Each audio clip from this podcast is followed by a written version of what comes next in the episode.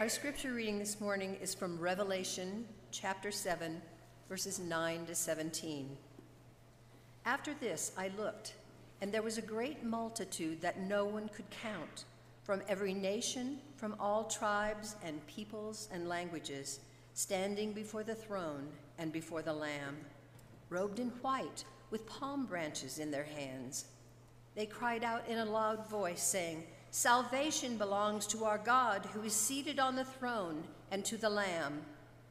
And all the angels stood around the throne and around the elders and the four living creatures, and they fell on their faces before the throne and worshiped God, singing, Amen, blessing and glory and wisdom and thanksgiving and honor and power and might be to our God forever and ever. Amen. Then one of the elders addressed me, saying, Who are these robed in white, and where have they come from? I said to him, Sir, you are the one that knows. And then he said to me, These are they who have come out of the great ordeal. They have washed their robes and made them white in the blood of the Lamb. For this reason, they are before the throne of God and worship him day and night within his temple and the one who is seated on the throne will shelter them. They will hunger no more and thirst no more. The sun will not strike them, nor any scorching heat, for the Lamb at the center of the throne will be their shepherd, and he will guide them to springs of the water of life, and God will wipe away every tear from their eyes. The word of God for the people of God. Thanks be to God.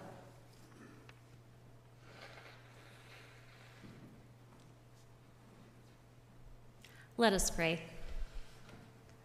Holy and gracious God, send your Spirit upon us, that as your scripture has been read and your word is proclaimed, we may hear with joy what it is you have to say to us this day.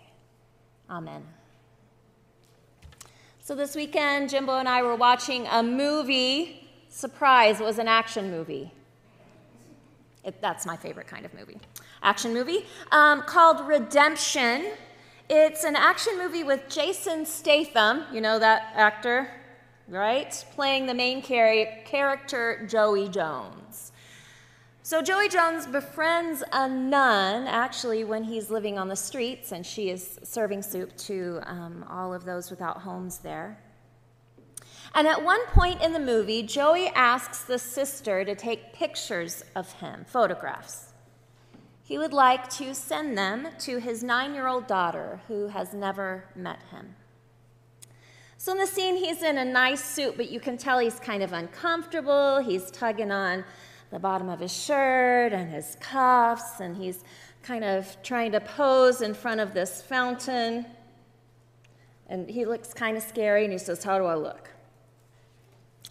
And she says, You should smile. But then he says, But do I look like a good man? I want her to see these pictures and see me as a good man. Despite his choices or his mistakes or how many guys he beats up in the course of the movie, he wants to be seen as good, even if he's done bad things. And don't we all want to be seen for who we are? Not the sum of our choices or our missteps or the car we drive or the part of town we live in, just for who we are. Beyond the outward appearance, unique and valuable. Today, we finish up our sermon series on how we see others, how we might see ourselves, and ultimately how God sees all of us. It's appropriate then that today is actually Transfiguration Sunday. In the lectionary calendar, if we were following that, which I often don't, um, today is Transfiguration Sunday, and the scripture would be from Mark chapter 9. In the Gospel of Mark, in this pericope, Jesus takes Peter and James and John on a hike up a hill away from everybody. And while he is there, according to that scripture, he was transfigured before them, and his clothes became dazzling bright, such as no one on earth could bleach them. And there appeared to them Elijah with Mo- Moses, and they were talking with Jesus. Then Peter said to Jesus, Rabbi, it is good for us to be here. Let us set up three tents one for you, one for Moses, and one for Elijah. He didn't know what to say, he was so frightened. Then a cloud overshadowed them. And from the cloud there came a voice This is my son, the beloved. Listen to him. Suddenly, when they looked around, they saw no one with them anymore, but only Jesus. That's the story of the Transfiguration. Now, Jesus ends up telling them, Don't tell anybody what you have seen. And they spend a little while talking amongst themselves, What is it that we did see? They had seen Jesus for the fullness of who and what he was. Fully human, yes, but also divine, also the Son of God. Even though I'm not sure they fully, fully understood that. And why would Jesus reveal himself in such a way, especially to just these three? I think it's probably because he knew that humanity is frail and limited, and it is difficult to understand Jesus. Even the most imaginative of his disciples failed to see Jesus for all he truly was. They thought he was a great man and at that time, many traditions had great men as leaders, and often kings were referred to as sons of God. Even in this Jewish tradition, they had these great leaders who had really intimate, close relationships with God, leaders like Moses and Elijah. But Jesus was opening the door to a completely radical understanding of him as not just a great leader, but the actual Son of God. Bringing a good news that would be difficult to understand, but that was for the whole world and for all people. In this ancient world, in a time where lines were drawn pretty thickly and good equated following the law, Jesus was about to welcome some pretty bad people into the community, and he would declare them good.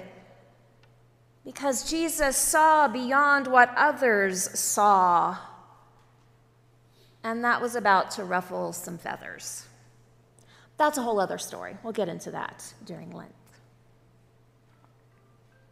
Now, in our scripture today, this book of Revelation was written by John, maybe the writer of the Gospel of John, maybe the disciple that stood on that mountain with Jesus. Probably not, but sometimes tradition says it's the same man. He has a vision, he has a revelation a vision of a new heaven and a new earth, ordered in the way that God would have it be. And from this vision, you heard Nancy read, After this I looked, and there was a great multitude that no one could count from every nation, from all tribes and peoples and languages, standing before the throne and before the Lamb, robed in white with palm branches in their hands. They cried out in a loud voice, saying, Salvation belongs to our God, who is seated on the throne, and to the Lamb. So, John is having this beautiful, scandalous vision of people from all times and all places gathering together as the people of God. They too have on dazzling white robes. Remember Jesus' dazzling white robe on the mountain with his disciples? And not only that, the angels and the elders celebrate and praise this great, diverse multitude. And they are all crying out that salvation belongs to God. Salvation belongs to God. As one commentary says, salvation does not belong to any one particular group or what they do to maintain their group identity. Salvation belongs to God and God alone, and all are recipients of God's grace. Because of this, we are also all givers of God's grace. Our sameness does not unite the community of God. But unity is based on the love of God and Christ alone. For this reason, our differences do not need to be erased, but can be celebrated. In other words, it's God's prerogative to include all people into the fold, into the community, into the arms of grace and mercy, whether we would welcome them or not. So, this last week, excuse me, I always forget my props. This last week, some of us gathered for the quarterly Pastors Book Club to discuss this book called Multiplying Love by Paul Chil- Chilcote, I think. Now, in traditional Reverend Sandy style, I had not actually read this book, but I thought it was a really cool title and I liked the cover. Um, so, anyway, as we got into it, we realized that it was actually written as a counterpoint to another book that was published in September of 2022 called Multiplying Methodism. Multiplying Methodism was a book that appealed to congregations to disaffiliate from the United Methodist Church and instead join the breakaway and traditional Global Methodist Church, which is a new Methodist denomination. Some of you may remember me sharing this past summer after our annual conference session about the disaffiliation of a few of our Mountain Sky Conference churches. It was heartbreaking, difficult, Essentially, and this is my own understanding and paraphrasing of the disaffiliation argument. Essentially, the argument there is that the full inclusion of LGBTQ plus individuals, now this is not my argument, by the way, is a symptom of a deeper problem of the breakdown of biblical understanding leading to the collapse of civilization. And I don't think I'm overstating the drama here. Using such fatalistic terms is a way to get people scared and to maybe start listening. At least I believe that is a tactic that was used um, during this divisive time. And many churches have left the United Methodist Church.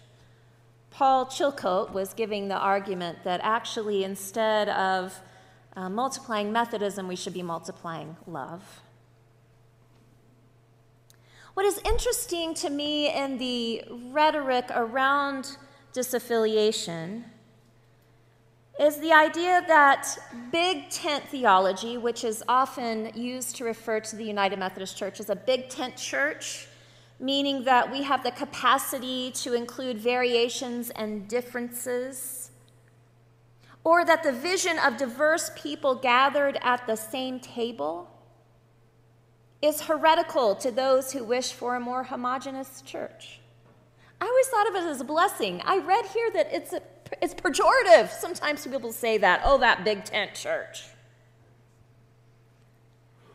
And to be against a big tent church to me is completely unbiblical. It's just the way I see it. The authors of Multiplying Methodism quote We believe separations are sometimes necessary and even justified. And yet, we hear today that the biblical witness is that Christ breaks down dividing walls and that the Spirit unifies all people.